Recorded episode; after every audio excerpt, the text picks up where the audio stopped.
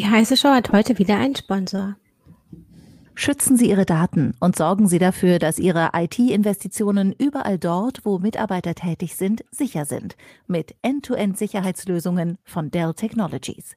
Dell Technologies Experten verstehen Ihre geschäftlichen IT-Herausforderungen und IT-Bedürfnisse und beraten Sie bei der Auswahl der richtigen Lösung, Produkte und Dienstleistungen.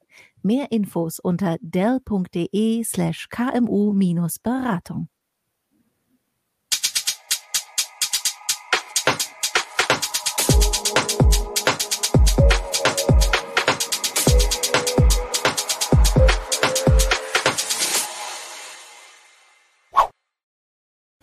Hallo, herzlich willkommen zu einer neuen heiße Show. Wir haben heute eine Frage als Titel, nämlich digitale Souveränität in deutschen Behörden trotz Microsoft.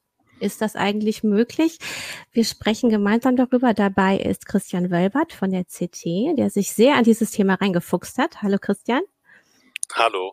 Dann Jürgen Kuri aus dem Newsroom im Homeoffice. Hallo Jürgen. Hallo, grüß dich. Und ich bin Christina Bär, ich bin auch aus dem Newsroom von Heise Online, bin auch hier im Homeoffice. So, und dann wollen wir mal beginnen. Ich sitze hier gerade an einem Rechner, der Microsoft nutzt. Ich bin hier gerade per Windows online. Und ähm, in deutschen Behörden sieht das teilweise gar nicht anders aus. Da wird, werden auch Microsoft-Produkte genutzt. Da wir aber einen gewissen Sicherheitsstandard dort einhalten müssen, wird das natürlich nicht einfach so gemacht. Und vielleicht, Christian, kannst du erzählen, wie die deutsche Regierung oder deutsche Behörden überhaupt Microsoft-Produkte einsetzen? Ja, im Moment ist es so, dass äh, Microsoft ähm, auch in der öffentlichen Verwaltung der Standard ist für zum Beispiel äh, das Thema Betriebssystem, äh, Office, aber auch äh, als Mailsystem Exchange. Und ähm, Anders als in vielen Unternehmen ist es aber so, dass äh, die Exchange und äh, Office-Sachen, ähm, dass die noch in den Rechenzentren der Behörden laufen, also nicht in der Public Cloud von Microsoft. Und das wird schon seit mehreren Jahren so gemacht. Also die deutsche Regierung und auch die Behörden waren da schon immer skeptisch und haben darauf geachtet, dass der Datentransfer zum Beispiel in die USA nicht so einfach möglich wäre. Oh, jetzt hören wir leider Christian nicht. Christian, hörst du uns, ne? Ich glaube, dein Mikrofon. Schau noch mal kurz nach deinem Mikrofon. Das ist jetzt leider eine kleine Störung. Wahrscheinlich wird jetzt im Hintergrund unser Producer Michael da auch eingreifen. Den seht ihr hier auch manchmal. Christian, sag noch mal was. Hallo, bin ich wieder ja, da? da bist ja. du wieder. Super. Sorry. ähm, ja, es gibt ähm, natürlich eine ganze Reihe von Besonderheiten im ähm, öffentlichen Sektor, was das Thema IT-Sicherheit angeht und Datenschutz angeht. Also da gibt es das Bundesamt für Sicherheit in der Informationstechnik, das zum Beispiel ähm, Standards vorgibt, Standards erarbeitet, ähm, zum Beispiel äh, herausgibt, wie mit der Telemetrie umzugehen ist beim ähm, und da gibt es natürlich auch die Vorgaben der Datenschützer und ähm, ja, also es ist jetzt kein neues Thema, dieses Thema digitale Souveränität, aber es kommt jetzt eben neuer Zug da rein durch den äh, Trend zur Cloud. Ähm, Microsoft ähm, ja immer wieder äh, sagt, dass die Zukunft äh, der IT, äh, dass man die Zukunft der IT in der Cloud sieht und ähm, das sieht man zum Beispiel auch daran, dass äh, Microsoft Teams ähm, nur als Cloud-Variante verfügbar ist und das hat sich ja jetzt äh, wahrscheinlich vor allem durch die Pandemie zum quasi Standard für Kollaboration in Unternehmen äh, herausgebildet. Und im öffentlichen Sektor gibt es natürlich viele Leute, die das auch gerne nutzen würden. Und da gibt es natürlich schon so einen gewissen, eine gewisse Motivation, auch solche Cloud-Anwendungen zu nutzen. Also, um es vielleicht, Jürgen, mach du. Ja, wobei man das, das wird dann immer Cloud und so, und wobei das ja mit, mit den ganzen äh, Microsoft-Anwendungen dann immer sehr relativ kompliziert wird. Ne? Da gibt es ja verschiedene Abstufungen. Entweder du benutzt es so, wie Microsoft es anbietet, dann pff, ist egal, irgendwo ein Rechenzentrum, da liegen halt deine Daten und im Zweifelsfall hat die entsprechende lokale Regierung Zugriff. Dann verspricht Microsoft ja auch, dass sie europäische Kunden in Europa speichert, was die Situation nicht unbedingt verbessert, weil es ja dann sowas zu Sachen wie den Cloud Act gibt. Ne? Das heißt, dass die US-Regierung trotzdem Zugriff hat. Und dann eben sowas wie die Bundesregierung, dass sie praktisch Microsoft-Anwendungen benutzt, aber in eigenen Rechenzentren. Oder Microsoft bietet ja sowas auch für Firmen an, äh, ähm, das, da wird das ganze Zeug bei T-Systems gehostet. Ähm, das heißt, da, da gibt es ja total unterschiedliche Herangehensweisen und auch dann Nebeneffekte, wann was wie irgendwo gespeichert wird und wer dann wirklich drauf Zugriff mhm. hat. Die US-Regierung nimmt sich ja mit dem Cloud Act einfach raus, dass sie bei amerikanischen Tochterunternehmen immer Zugriff hat, egal wo die Rechensendungen jetzt stehen. Genau, ja, das ist genau richtig. Also es gibt nicht einfach nur Cloud und äh, lokal oder on-premise, sondern es gibt äh, beim Thema Cloud ja auch verschiedene Ausprägungen und äh, sag ich jetzt mal Datenschutzversprechen äh, oder Datenschutzvorrichtungen und Standards. Äh, für die ähm, Bundesregierung ist es so, dass äh, das Bundesinnenministerium eine klare äh, Linie gezogen hat.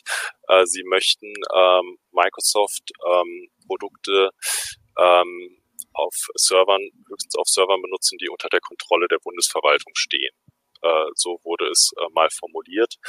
Ähm, und ja, das ist halt eben dieses äh, Ziel, was ausgegeben wurde. Es wurde gesagt, ja, Cloud können wir uns vorstellen. Wir können uns auch weiter vorsetz, äh, vorstellen, Microsoft-Produkte zu verwenden. Aber wir wollen eben nicht, dass die auf äh, Microsoft-Servern laufen. Hm.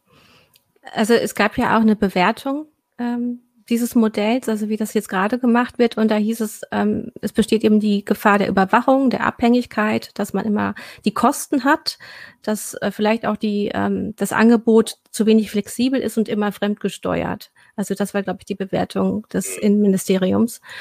Ähm, wie genau. könnte denn, oder Microsoft versucht jetzt ja andere Angebote zu machen, also um weiter im Spiel zu bleiben. Und äh, was ja, ist da das Versprechen? Kurz nochmal ganz kurz zurück mhm. zu der Studie, die du äh, erwähnt hast, oder diese Bewertung. Das war wirklich eine sehr interessante Studie, die ich äh, jedem empfehle zu lesen, 2019, im Auftrag des Bundesinnenministeriums, äh, durchgeführt von äh, Strategy End, also einer Unternehmensberatung.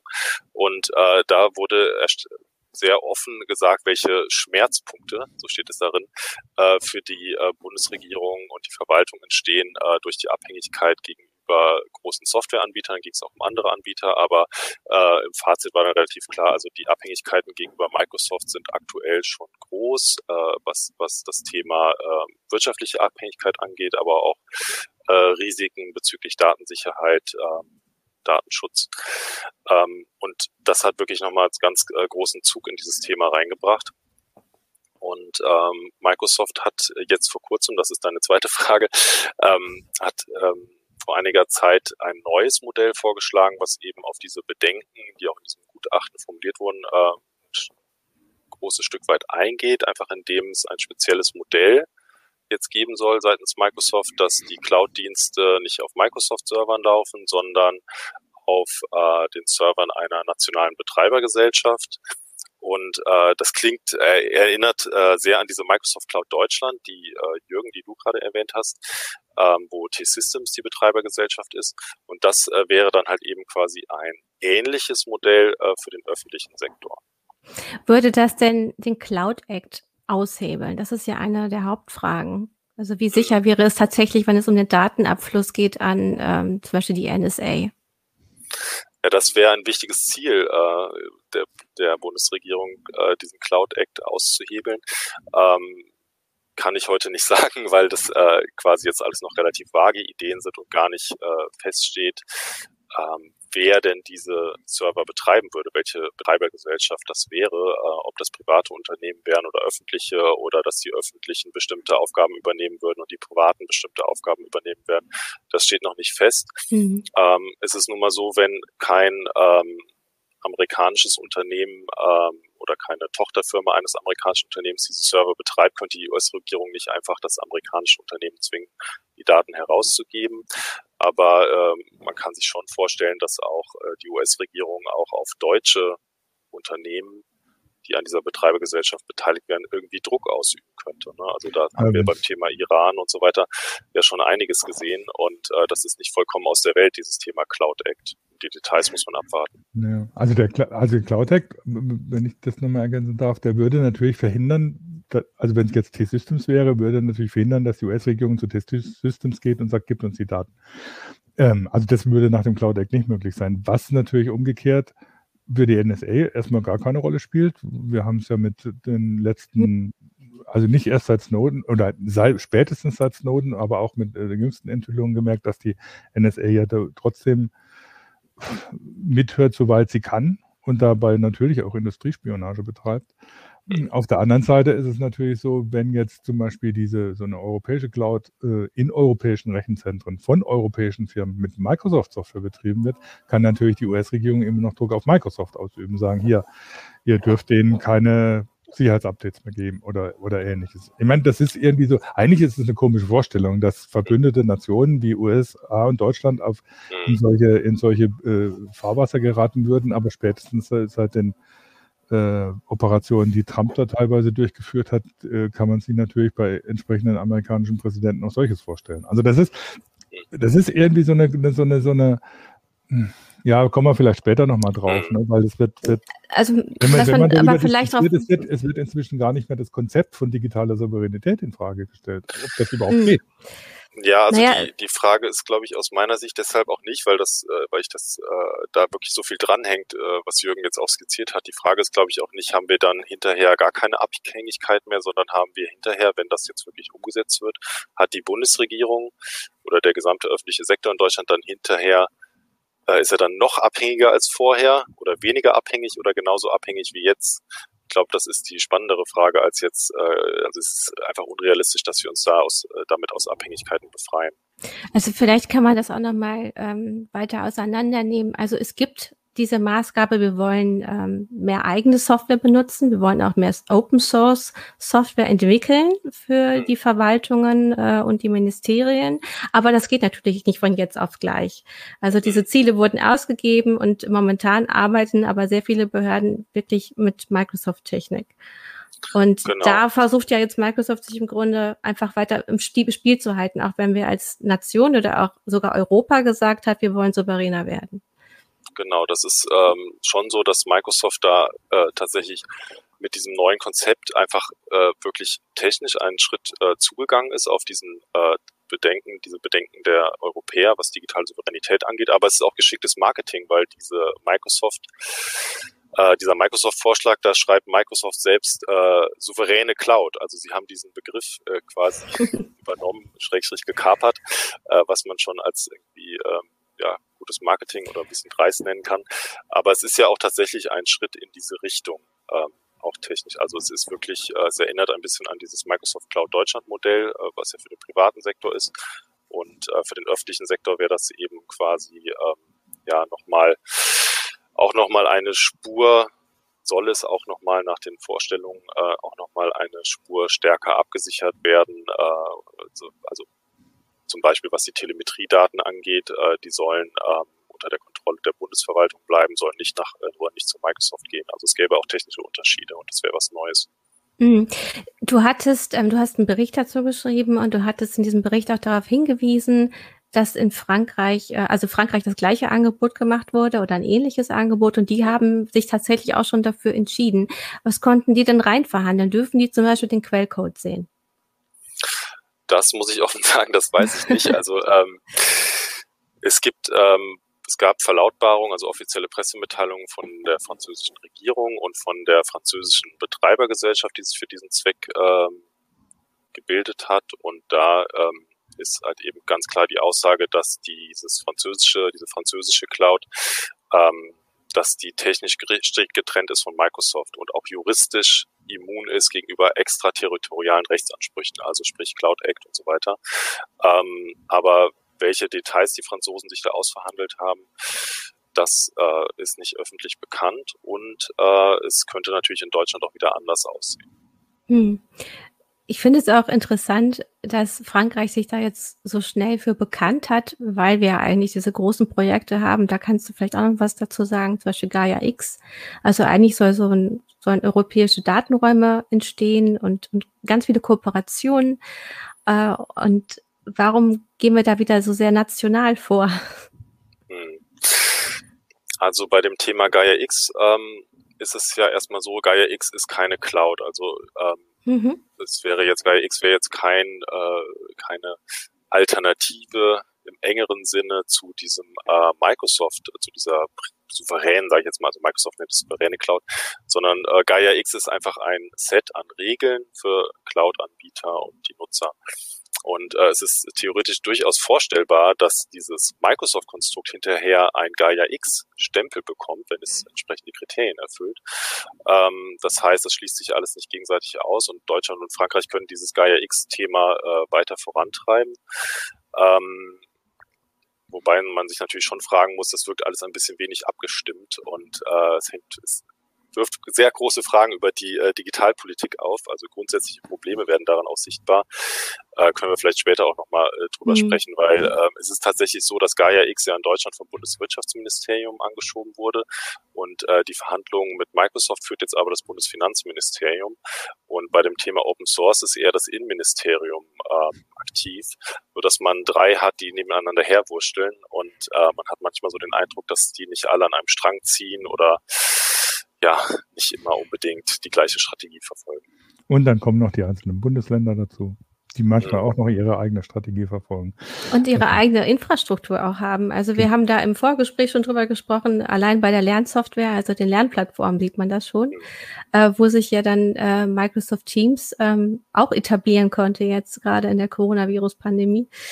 Äh, und da macht aber auch jeder irgendwie sein eigenes. Und äh, das alles unter einen Hut zu kriegen, da hat der Bund ja schon Probleme. Also auch durch den Bildungsföderalismus, aber auch weil die Länder ähm, ihre eigene Lösung auch nicht aufgeben möchten. Ja, das finde ich ist einer der spannendsten mhm. Aspekte an dieser ganzen Microsoft-Geschichte, dass eben ähm, die Idee äh, seitens Microsoft ist, aber ähm, auch seitens ähm, des öffentlichen Sektors, dass diese Cloud dann von allen drei Ebenen genutzt werden könnte. Also von, nicht nur vom Bund, äh, auch von den Kommunen und von den Bundesländern. Und das wäre tatsächlich was Neues und ähm, ja, würde zumindest technisch äh, die Voraussetzungen schaffen, ähm, mehr Einheitlichkeit haben, äh, mehr zu haben, mehr zu skalieren und äh, dadurch vielleicht auch ja schneller zu, voranzukommen bei der Digitalisierung der Schulen oder des gesamten öffentlichen Sektors der Verwaltung. Ähm, was, was natürlich jetzt, also gerade wenn du, wenn du jetzt so das, das skizzierst, wie das in Deutschland los ist, da gab es, also Gigapixel hat es schon, schon erwähnt und Fred Feuerstein meint es auch, dass Deutschland ja, also wenn, wenn man so von digitaler Souveränität spricht oder so einer eigenen Cloud oder so, dann ist Deutschland eigentlich viel zu klein, um das alles selbst zu machen. Das heißt, wenn, dann ist es doch höchstens auf europäischer Ebene machbar. Ne? Gaia ist, ist ja so, so ein Ansatz, zumindest was Regeln angeht, aber da geht es natürlich auch darum, kann Deutschland alleine überhaupt die entsprechende Software bereitstellen oder beziehungsweise die Strukturen entwickeln? Ist das nicht, wenn überhaupt, eine, nur ein europäischer Ansatz? Also bei dem äh, Thema, ich glaube, das Thema Skalierung und Größe ist da, spielt da eine ganz große Rolle. Es ist aber schon so, dass der, ähm, der Bund. Äh, ich glaube, der kommt ungefähr auf 180.000 äh, PC-Arbeitsplätze, allein die Bundesverwaltung. Wenn man da Länder und Kommunen noch mit dazu nimmt, geht es äh, vermutlich in den siebenstelligen Bereich. Also das ist schon was. Und das ist eine entsprechende Nachfrage da, dass man auch ähm, Entwicklungen finanzieren könnte. Man hat ja gesehen, München hat ja sogar ähm, beim Thema äh, Linux ähm, ja auch vieles selbst entwickelt und beauftragt. Und ähm, hinterher hat es dann geheißen, ja, München war halt zu klein und konnte es nicht alleine schaffen. Aber mhm. München hat es alleine versucht. Also das ist ja wirklich bemerkenswert. Natürlich äh, glaube ich schon, dass wir bei dem Thema Open Source Entwicklung ähm, Alternativen zu Microsoft und anderen dominanten Produkten, dass es da natürlich besser wäre, den äh, europäischen Gedanken dann auch zu leben und das gemeinsam mit anderen zu machen. Und das ist ja auch das Ziel. Ähm, aber das erhöht natürlich auch nochmal die Komplexität und die Abstimmung und die ja, politischen Voraussetzungen sind dann eben noch höher. Also man hat auch immer ein bisschen das Henne-Ei-Problem. Ne? Ähm, man fühlt sich jetzt etwas ähm, gebunden an bestimmte Software und die eigene auf ähm, zu entwickeln und dann ähm, so weit zu verbreiten, dass es wirklich so ein Skalierungseffekt hat, dauert halt einfach. Also Corben SC hatte ja auch über Twitch vorhin geschrieben, ähm, das Argument, das geht nicht von jetzt auf gleich, gibt es schon seit 20 Jahren und wir bewegen uns da immer in so einer Schleife. Ne? Äh, zu sagen, wir müssten das anders machen, wir müssten was eigenes aufbauen, aber jetzt in, im Betrieb können wir nicht einfach alles umstellen. Ja, das, ja, das KDAX hat es äh, auch gerade so erwähnt, dass äh, ähm, mit dem Phoenix-Projekt gibt es ja eigentlich eine, eine Alternative zu, zu mhm. Microsoft. Wobei du hast, hast, ja auch dann mit denen gesprochen, die meinen, ja klar, unser Zeugs ist einsetzbar, aber um das jetzt auf die Bundesverwaltung runterzubrechen, das dauert wieder noch ein bisschen. Ja, das ist, ähm, ich finde das total wichtig, ähm, darauf hinzuweisen, dass äh, ähm, es schon verschiedene äh, Wellen gab über diesem Thema digitale Souveränität. Damals gab es diesen Begriff noch nicht. Also es ist, wirklich, glaube ich, mehr als 20 Jahre her, dass schon mal äh, im Bundestag darüber äh, debattiert wurde, über diese Abhängigkeit von Microsoft. Und damals hatte das BSI zum Beispiel auch äh, Linux-Desktops als Alternativen äh, vorangetrieben und propagiert. Und das ist alles wieder in der Versenkung verschwunden. Das heißt, es ist wirklich so, man müsste es jetzt halt einfach mal machen. Also vollkommen richtig. Äh, wenn man eine Alternative haben will und die Abhängigkeit zu äh, Microsoft äh, reduzieren will und das Bundesfinanzministerium äh, verfolgt auch nach eigener Auskunft äh, diesen Ansatz, äh, nicht nur Microsoft, sondern es soll eben auch Alternativen geben und weiter gefördert werden. Das Innenministerium will das ja auch. Ähm, es wird immer wieder gesagt, ähm, und es gibt auch tatsächlich schon ein Projekt Phoenix und äh, es ist schon sehr weit. Aber man muss halt auch sehen, bei diesem äh, Thema, das dann wirklich in der Bundesverwaltung einzusetzen, äh, gibt es ähm, kleinere Pilotprojekte in kleineren Behörden, die einige Jahre laufen sollen. Und äh, dann ist halt eben noch lange nicht äh, es geschafft, das alles zu integrieren und ähm, wirklich flächendeckend, ja, sagt man so auf Englisch, auszurollen. Das ist ein schreckliches Wort, aber mir fällt jetzt nichts anderes ein.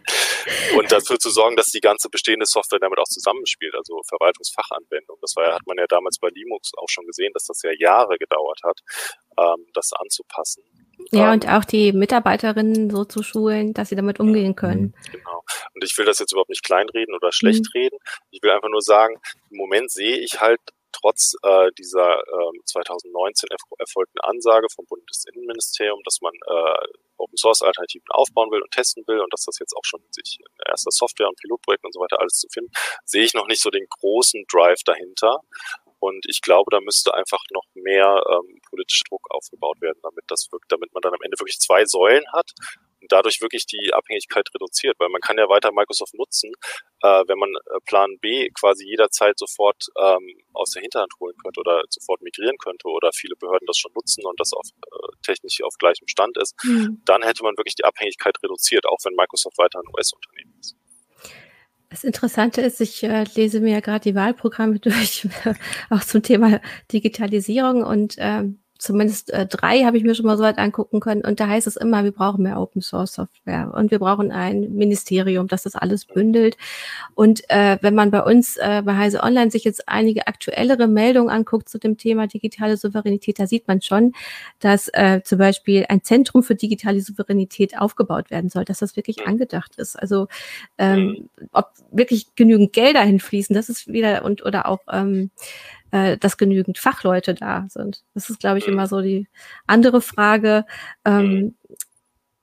aber es scheint auf jeden Fall ein Umdenken zu geben. Was es passiert was, ja. Es mhm. passiert was. Also was ich jetzt noch nicht erwähnt habe, ist, dass tatsächlich auch von Seiten ähm, der öffentlichen IT-Dienstleister ähm, die nicht so bekannt sind, aber die natürlich jetzt schon die ganze öffentliche IT am Laufen haben. Ähm, die Landschaft ist im Moment noch relativ zersplittert, aber es ist ein, eine große Welt und äh, die versuchen jetzt schon so langsam ähm, ihre Kräfte zusammenzulegen und denken darüber nach, so eine gemeinsame Säule aufzubauen, die dann eben eine Alternative wäre zu dieser Microsoft-Idee. Äh, das Schlagwort ist, äh, ich weiß nicht, wie das offiziell heißt, aber es wird immer Verwaltungscloud genannt.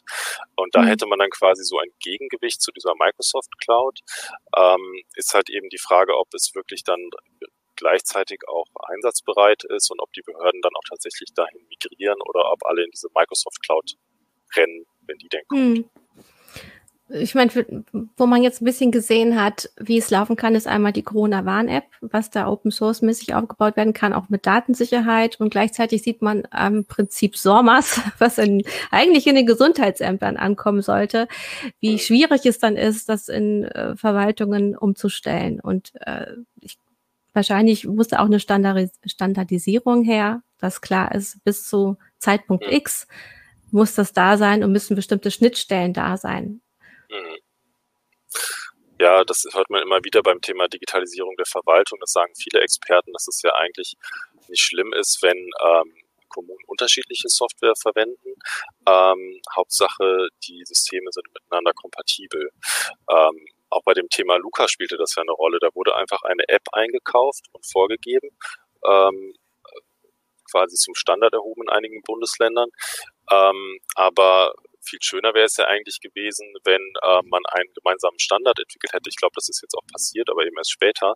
Und ähm, dann halt eben sich die beste App einfach durchsetzen kann. Und das auch durch, das ist ja gerade beim Föderalismus auch ein wichtiger Gedanke, dass es einen Wettbewerb gibt. Ähm, Föderalismus ist ja kein Selbstzweck, sondern da stecken ja viele Ideen dahinter. Deswegen würde ich jetzt auch nicht sagen, wir müssen die Kommunen alle entmachten und die Bundesländer alle entmachten und den Bund alles machen lassen, dann kriegen wir die beste Lernplattform. Ich glaube schon, dass da auch äh, durch diesen Wettbewerbsgedanken einiges an Innovationskraft schlummert. Aber im Moment ist es halt eben so, dass wir uns mit der äh, Integration und ähm, ja, den verschiedenen technischen Systemen, die miteinander inkompatibel sind, eben verzetteln. Jürgen, magst du was dazu sagen? Ja, ja. also das, wenn, wenn, ich mir das alles so anhöre, ne, so diese ganzen mhm. Sachen, die da dranhängen, und dann haben wir ja teilweise noch gar nicht berücksichtigt, ob die Alternativen dann wirklich ähm, das, das bewirken, was man sich so vorstellt. Wir reden die ganze Zeit, was ich vorhin schon angesprochen habe, wir reden die ganze Zeit über digitale Souveränität, genauso wie wir ständig über Digitalisierung reden, aber keiner redet mehr davon, ist das ein vernünftiges Konzept? Ist das überhaupt machbar? Beziehungsweise was wollen wir eigentlich damit? Wenn ich von digitaler Souveränität rede, dann geht es jetzt zum Beispiel um so Cloud-Sachen. Klar, ne? kann man irgendwie sagen, man verringert die Abhängigkeit von Microsoft, man macht dies und jenes. Aber damit ist doch noch keine digitale Souveränität. Ich meine, wenn die Rechenzentren laufen, selbst wenn sie von, von europäischen Firmen betrieben werden, bekommen die Server her, von Dell, von was weiß ich wem, ne? von amerikanischen mhm. Firmen. Ähm, selbst wenn ich jetzt auf Open Source umsteige, ich will jetzt nichts gegen Open Source sagen, aber das heißt ja nicht, das heißt ja, dass ich zwar meine Abhängigkeit von Microsoft verringere.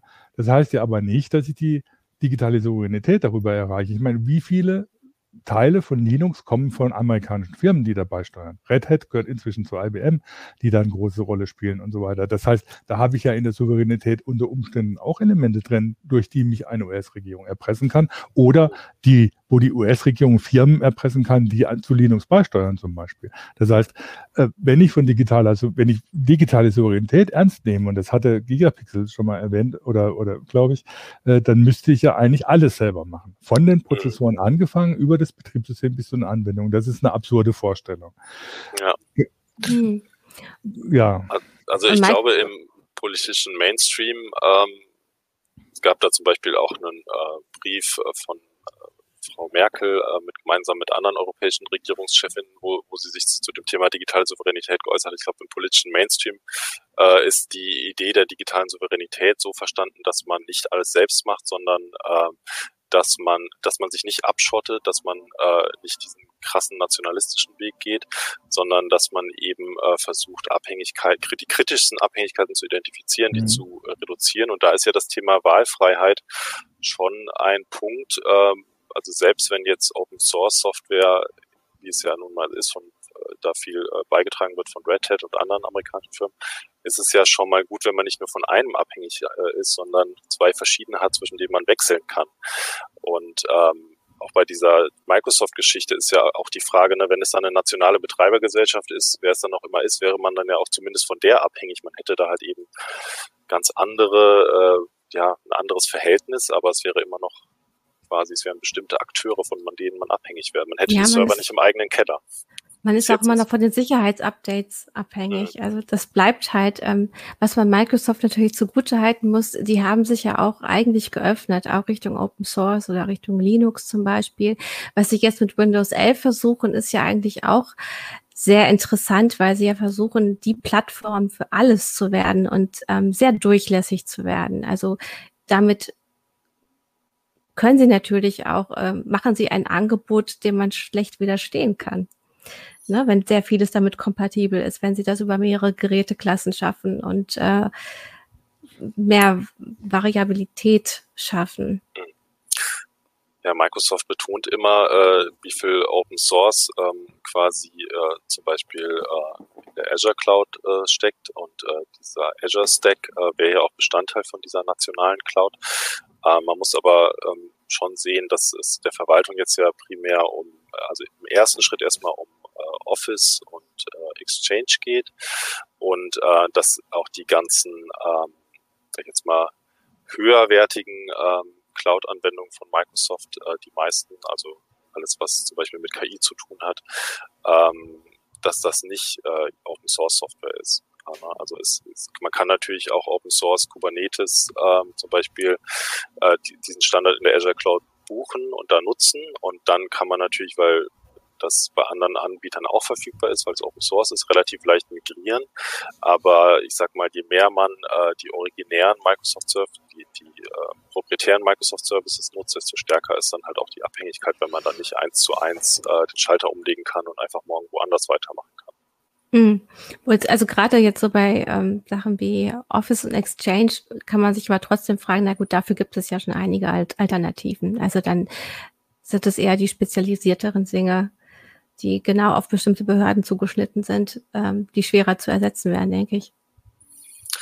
Ja, also im Moment ist es ja ähm, es ist ja so, dass die Verwaltung bei dem Thema zum Beispiel KI noch nicht so weit ist, aber es ist, es ist ja schon äh, sehr deutlich zu sehen, dass die amerikanischen Hyperscaler nicht nur mit der Cloud-Infrastruktur, sondern auch bei dem Thema ähm, KI-Anwendungen, ich denke halt zum Beispiel an sowas wie Spracherkennung, Bilderkennung, dass sie da auch äh, sehr dominant sind und dass ja auch absehbar ist, dass sowas äh, von der europäischen Wirtschaft und aber auch irgendwann auch vielleicht vom öffentlichen Sektor stärker genutzt werden wird. Und da zeichnen sich dann neue Abhängigkeiten am Horizont ab, die jetzt noch nicht da sind. Ähm, ja, womit wir wieder bei dem Thema von Jürgen sind, ne, dass die digitale Souveränität viele äh, Faktoren hat. Äh, wir haben jetzt nicht näher versucht, diesen Begriff zu definieren, aber dass es natürlich viele mhm. Bestandteile hat und dass man nicht von jetzt auf gleich ähm, das Thema erreichen kann, dieses Ziel erreichen kann. Es ist eher ein Weg als ein Ziel, was man jemals erreicht. Womit auch unsere Frage der Sendung ähm, beantwortet ist, dass es eine qualitative Frage ist und eben die Frage ist, wie, wie gering oder wie stark die Souveränität am Ende ausfällt mit der Lösung, die da angeboten wird. Ähm, einige Zuschauer äh, haben jetzt nochmal darauf hingewiesen, dass man natürlich bei Open Source Software trotzdem äh, mehr Transparenz haben könnte. Also auch wenn der Red Hat irgendwie gezwungen wird, äh, vielleicht das System nicht weiterzuentwickeln, äh, dann könnte man da trotzdem wahrscheinlich noch weitermachen. Man könnte es übernehmen, man könnte es, mhm. man kann es selbst analysieren, man kann es übernehmen, man kann es fortführen. Also deswegen ist Open Source ja auch so erfolgreich. Ne? Also es ist ja jetzt kein Thema, was man nur aus äh, Liebe macht, sondern es ist ja auch wirtschaftlich sehr erfolgreich. Ähm, das sind wirklich ja sehr wichtige Punkte.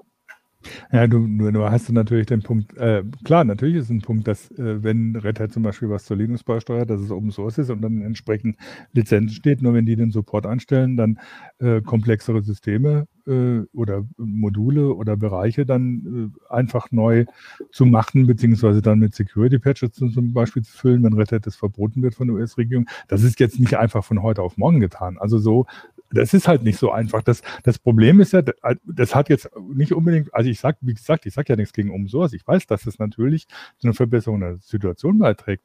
Nur die IT-Landschaft und auch die Netzwerke sind doch inzwischen so weit aufeinander angewiesen teilweise, dass es da was rauszubrechen und es dann in einer nationalen oder von mir aus auch europäischen Ebene weiterzuführen, nicht einfach wird, weil es immer Seiteneffekte gibt, weil es immer andere Zusammenhänge gibt, die da teilweise noch eine Rolle spielen.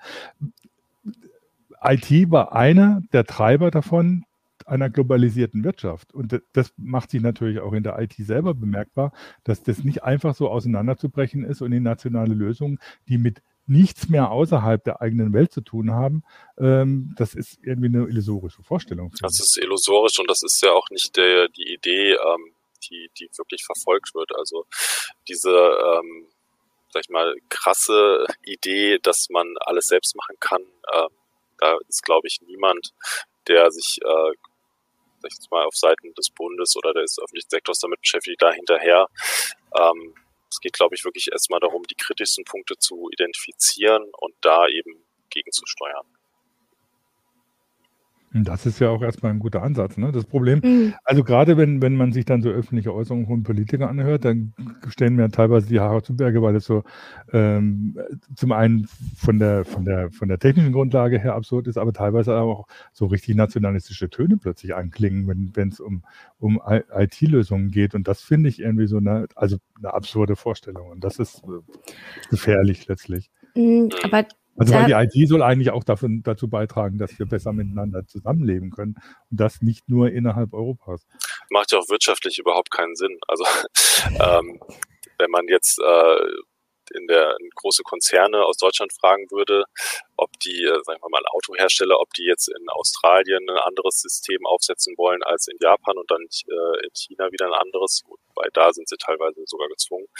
Ähm, das ist natürlich, es kostet natürlich einfach Geld und das ähm, macht wirtschaftlich überhaupt keinen Sinn. Hm. Also aus unserer Perspektive macht es erstmal keinen Sinn, ähm, da die Globalisierung für uns Vorteile bietet. Also ich, ich rede jetzt von uns als Person, wie wir hier sitzen. Äh, aber wenn man auf die Geopolitik guckt in den letzten Jahren, gab es natürlich Bewegungen der Trennung und ähm, der Abschottung. Und auch auf sowas versucht ja Microsoft als Firma jetzt zu reagieren. Die wollen ihren Markt auch nicht verlieren. Wir sind ein wichtiger genau. Markt als Europa. Und andere Kontinente haben sich aber schon wirklich abgekoppelt. Also wenn man jetzt Richtung Asien guckt, äh, das ist ja wirklich, da ist ja die Great Wall und die sind eben auch softwaremäßig und hardwaremäßig ähm, schon sehr ähm, ja sehr erfolgreich alleine unterwegs. Die brauchen uns nicht unbedingt. Wir sind ja auch diejenigen, die die anderen brauchen. Wir sind die Abhängigen.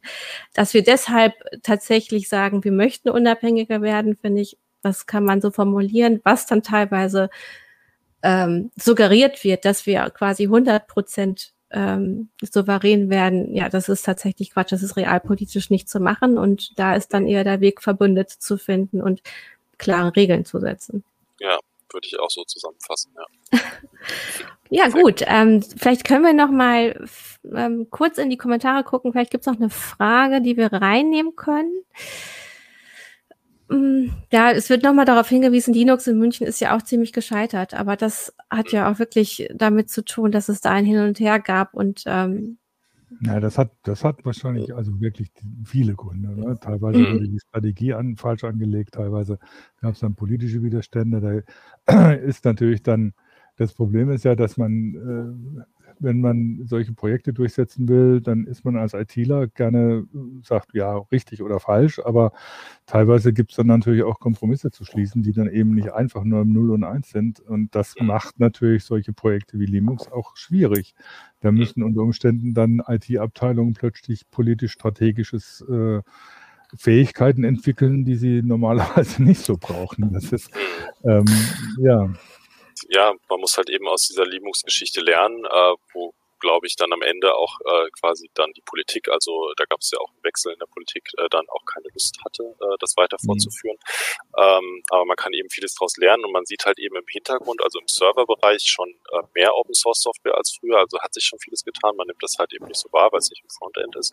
Ähm, man sieht auch in anderen Ländern Ansätze, man sieht auch äh, auf Bundesebene, da gibt es sogenannte Bundescloud äh, mit, mit Open Source äh, Bestandteilen. Äh, es gibt bei der Bundeswehr. Also es gibt viele kleine Beispiele, wo sich schon einiges in Richtung äh, Einsatz von Open Source äh, in der öffentlichen Verwaltung bewegt hat. Äh, Schleswig-Holstein ist auf Länderebene der ehrgeizigste Vertreter und äh, wird da sicher nach und nach ähm, mehr umstellen, mehr migrieren und dann auch das Vorstellen in der Öffentlichkeit, ähm, dass man da wirklich irgendwann sagen kann, okay, jetzt passiert wirklich was aber es ist halt eben noch nicht erkennbar, dass der Bund jetzt mit aller Macht äh, auf diese Karte Open Source jetzt als zweites Standbein neben Microsoft setzt. So weit sind wir nicht. Mhm. Ja, die Zeithorizonte sind da auch länger, als man eigentlich denkt oder, oder sich wünscht. Also ich, auch bei Linux, ich glaube, das ging so fünf Jahre ungefähr ähm, einheitlich weiter und dann wurde es, glaube ich, abgebrochen. Das ist eigentlich nicht viel. Also wenn diese Strategien verfolgt werden, muss man wahrscheinlich 10 bis 15 Jahre kalkulieren, damit man überhaupt eine richtige Basis findet. Äh, also das kann jetzt auch falsch sein, was ich gerade gesagt habe mit dem fünf Jahren. auf jeden Fall einen langen Atem. Ja, ja, ja. auf jeden ähm, Fall einen langen Atem. Aber genau. Äh, und naja, mal gucken. Also wir haben jetzt ja eine Bundestagswahl vor der Tür. In den Wahlprogrammen steht äh, sehr, sehr häufig das Wort digital oder auch eben, dass wir eigene Ministerien brauchen und nicht nur eine ähm, ich glaube, was ist, äh, Dorothee Bär ist ja nicht Staatssekretärin, sondern sie ist ja der ähm, Bundesregierung untergeordnet, dem Kanzleramt und äh, hat kaum Befugnisse, keine Zugriffs- oder Durchgriffsrechte für Digitales. Ähm, das fehlt. Ähm, das Bundesverkehrsministerium das sieht man sehr schön an dieser ja. Microsoft-Geschichte. Ich habe es mhm. ja, ich habe es ja schon erwähnt, ne, die verschiedenen Zuständigkeiten. Bundesinnenministerium macht bisschen was, Finanzministerium macht äh, jetzt die Verhandlungen mit Microsoft. Ähm, was auch äh, glaube ich, eine politische Entscheidung war, dass das Finanzministerium, das hängt mit dieser IT-Konsolidierung zusammen mit einem großen Projekt, was äh, so unglaublich äh, teuer geworden ist, unglaublich äh, dem Zeitplan hinterherhängt. Ähm, und äh, Wirtschaftsministerium, Verkehrsministerium und so weiter. Ähm, man fragt sich wirklich, ähm, warum gibt es keinen, der bei dem Thema äh, Digitalisierung der Verwaltung und Cloud für den öffentlichen Sektor da von Anfang an eine klare Strategie vorgegeben hat. Ich will jetzt nicht damit sagen, wir brauchen mhm. unbedingt ein Digitalministerium, aber man mhm. braucht halt eben jemanden, der dafür sorgt, dass alle in die gleiche Richtung gehen. Und äh, das ist bisher leider überhaupt nicht erkennbar. Ja, und der auch tatsächlich äh, die Möglichkeit hat, auf ähm, Referate in Ministerien zuzugreifen, die dann zuarbeiten und bestimmte Dinge ausführen, weil daran mangelt es ja häufig genug, also dass man eben keine Durchgriffsrechte hat. Also wenn das Verkehrsministerium nur für die Struktur, die Infrastruktur zuständig ist ähm, und das aber keine Absprachen gibt, wie das genau laufen soll mit anderen, dann, dann endet das dann immer dort. Ne? Ja, ich glaube, der Gedanke, dass, äh, dass jetzt die äh, Abteilungen da äh, hm. ministerienübergreifend arbeiten, das ist noch ziemlich weit weg. Ähm, vielleicht muss man auch einfach mal die Frage stellen, hätte es nicht eigentlich äh, von der Bundeskanzlerin zur Chefsache erklärt werden sollen. Also ich hm. kann nicht erkennen, dass sie sich äh, groß dafür interessiert hätte, die letzten Legislaturperioden ähm, und da tatsächlich ähm, quasi dafür gesorgt hat, dass dieses Thema digitale Souveränität, dass da äh, alle Räder ineinander greifen. Das ist nicht erkennbar.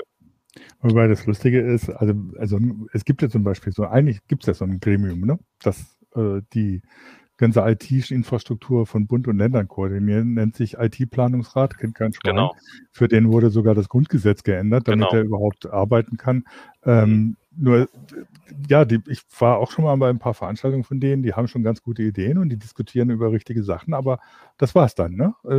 Dann schlägt man ein bisschen was vor, aber eigentlich passiert nichts. Dabei hätte so ein IT-Planungsrat noch anders als ein Ministerium, kann ja auch ähm, unter Umständen viel stärker Know-how bündeln ähm, und dann die entsprechenden, sagen wir mal, nicht Techniken entwickeln, sondern, sondern Richtlinien und Standards festlegen oder so, nach denen sich alle zu richten haben, wo die dann ihre eigene Software drauf machen können oder sonst irgendwas, aber wo die dann miteinander kommunizieren können und Daten austauschen können. Das ist eigentlich das, das was der Planungsrat äh, ermöglichen soll. Genau, also es ist wirklich absolut bemerkenswert, dieses Gremium. Äh, es ist gut, dass es das gibt, aber ähm, ich habe neulich ein Hintergrundgespräch dazu geführt, ähm, was doch interessant ist. Also einmal ist es bemerkenswert, dass extra für den IT-Planungsrat das äh, Grundgesetz geändert wurde, um ihn ins Leben zu rufen, dass eben Bund-Länder da zusammenarbeiten können. Ähm, und der Bund äh, hätte, was jetzt interessant ist, der Bund hätte sogar ähm, die Möglichkeit, da eigene Standards durchzudrücken und äh, stärker eine gemeinsame Richtung für Bund und Länder vorzugeben, ähm, nutzt diese Macht aber bisher nicht aus. Und ähm, deswegen ist ähm, ja, gilt der IT-Planungsrat jetzt, sage ich mal, nicht als unbedingt als äh, Digitalisierungsbeschleuniger bisher. Mhm. ähm, was ich, ich will jetzt nicht sagen, dass der Bund alle entmachten soll und alles vorgeben soll, aber zumindest mehr Tempo reinzubringen oder die Länder aufzufordern, ja, ihr könnt auch mal einen Vorschlag machen und äh, wenn ihr es nicht macht in vier Wochen, dann setze ich halt eben meinen Standard. Ähm, das könnte er durchaus tun. Ähnliches war auch zu beobachten, zu beobachten beim Digitalpakt, wo ja auch der Bund sich erstmal die Rechte verschaffen musste, um äh, Schulen anders ausstatten zu können, überhaupt ähm, eben Gelder bereitstellen zu können. Also da sieht man dann wieder die Auswirkungen des Föderalismus. Gut, da haben wir jetzt mal diese Schleife gemacht auf diese Ebene des Föderalismus oder wie unsere Bundesländer und der Bund zusammenarbeiten. Äh, Christian, ich danke dir sehr, dass du hier Rede und Antwort gestanden hast zu dem Thema. Ähm, wir äh, machen gern. jetzt gleich noch einmal Werbung und äh, verabschieden uns aber schon mal für die nächste Woche. Da freuen wir uns, euch wiederzusehen. Und ja, jetzt kommt unser Sponsor. Schützen Sie Ihre Daten und sorgen Sie dafür, dass Ihre IT-Investitionen überall dort, wo Mitarbeiter tätig sind, sicher sind. Mit End-to-End-Sicherheitslösungen von Dell Technologies. Dell Technologies Experten verstehen Ihre geschäftlichen IT-Herausforderungen und IT-Bedürfnisse und beraten Sie bei der Auswahl der richtigen Lösung, Produkte und Dienstleistungen. Mehr Infos unter dell.de slash kmu-beratung. So, ihr Lieben, jetzt muss meine Kamera erstmal sich wieder hier kalibrieren, auf die Lichtverhältnisse anpassen.